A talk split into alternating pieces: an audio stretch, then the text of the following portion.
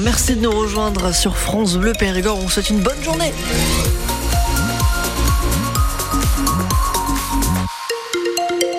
De Bergevin pour le journal de 7 heures. La météo aujourd'hui, eh bien c'est de la grisaille et quelques petites éclaircies peut-être si On vous êtes peut sage. espérer effectivement pour, pour cet après-midi. Pour le moment, euh, c'est encore très gris sur le département. Ce sera le cas tout de même cet après-midi. On ne dépassera pas les 14 degrés. C'est ce que nous annonce Météo France aujourd'hui euh, sur la Dordogne. La météo après les infos.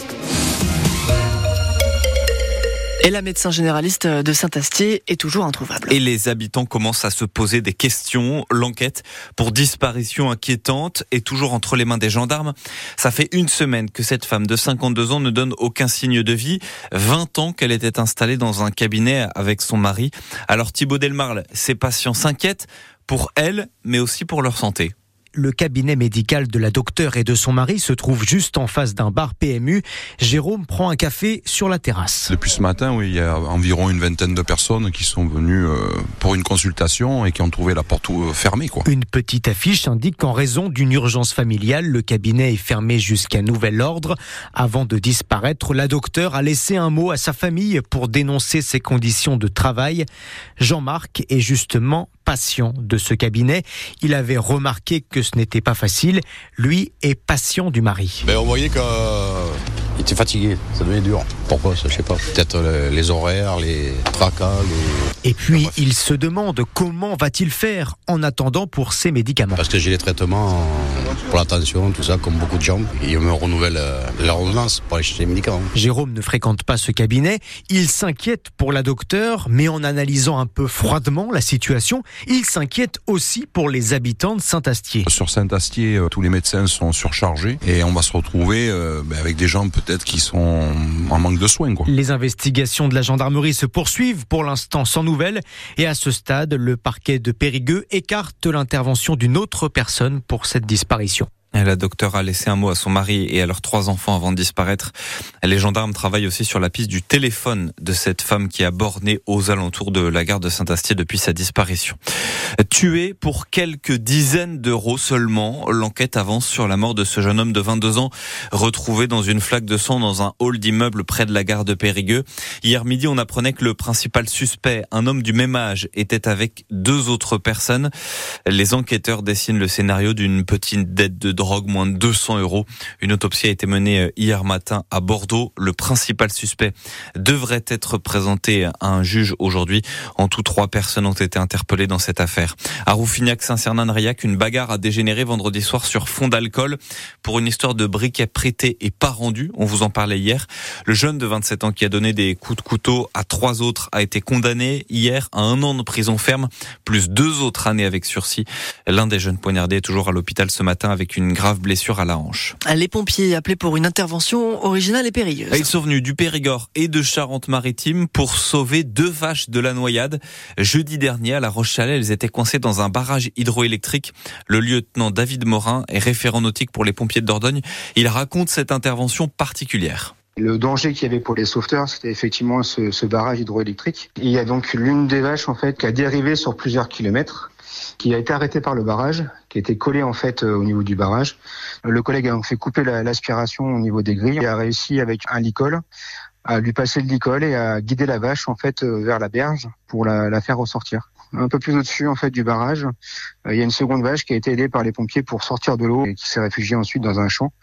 Et puis voilà, c'est bien pour l'éleveur en fait, qui a récupéré ces, ces vaches. Et aujourd'hui, en plus, hein, on sait comment c'est difficile pour eux aujourd'hui. Donc deux animaux, c'est pas négligeable. Quoi. Et on vous a mis les photos de ce sauvetage sur le site internet de France Bleu Périgord. Un accident impressionnant cette nuit. Une voiture a heurté un cheval sur la route. Ça s'est passé vers 4h30 sur la départementale 6089 à Saint-Léon-sur-L'Île. C'est le long de l'autoroute. Le cheval divaguait. Il a été euh, blessé dans l'accident. Un jeune conducteur de scooter a eu un malaise hier euh, matin à Mareuil en Périgord. Il s'est senti mal. Il s'est arrêté sur le bas-côté. Mais donc il a fait un malaise et il est tombé dans le fossé. Les pompiers l'ont transporté transportés à l'hôpital de Périgueux. À quatre jours du début du salon de l'agriculture, la colère agricole gronde toujours. Et le chef de l'État Emmanuel Macron reçoit aujourd'hui les syndicats de la FNSEA et des jeunes agriculteurs.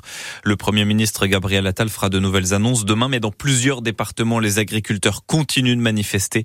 Cet après-midi, le sous-préfet de Bergerac va aller euh, en rendre visite dans une exploitation.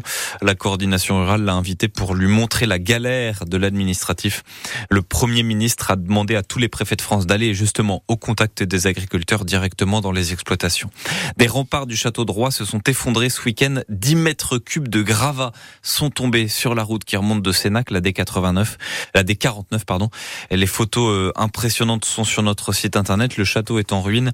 Le maire dit que c'est les intempéries qui ont provoqué cet éboulement. Les composteurs collectifs à Périgueux sont tous fermés. Décision de la mairie la semaine dernière parce qu'on y mettait des choses pas appropriées, de la viande, du poisson par exemple, ça attire les rats et d'autres nuisibles.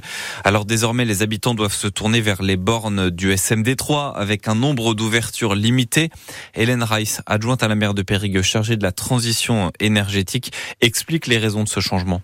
Depuis que le SMD3 a installé des bornes à biodéchets, avant on avait un compost qui était plutôt respecté et bien trié. Aujourd'hui on se retrouve avec beaucoup de fermentés cibles du type viande, poisson, pain euh, et ça, ça attire les rats, évidemment, beaucoup plus que simplement les épluchures. Mmh. Euh, ce qui a été négocié, c'est justement d'aller au-delà du compostage et de passer à la méthanisation. Donc en fait, à partir du moment où euh, le SMD3 a accepté de conventionner avec la ville de Périgueux sur le fait qu'on allait installer des bornes à biodéchets qui allaient partir en méthanisation au lycée agricole, c'était plus intéressant, nous semble-t-il, pour les habitants de Périgueux, parce que l'avantage justement, c'est que ça permet d'évacuer régulièrement ces déchets qui finissent par puer un peu dans la cuisine et générer de mauvaises odeurs. Donc très sincèrement, on a fait le, le le calcul, y compris en tant qu'usagère moi-même. Euh, quand on trie bien ses déchets euh, et qu'on peut euh, évacuer 8 fois pour une seule ouverture 30 litres de, de biodéchets, normalement ça passe quoi dans l'année.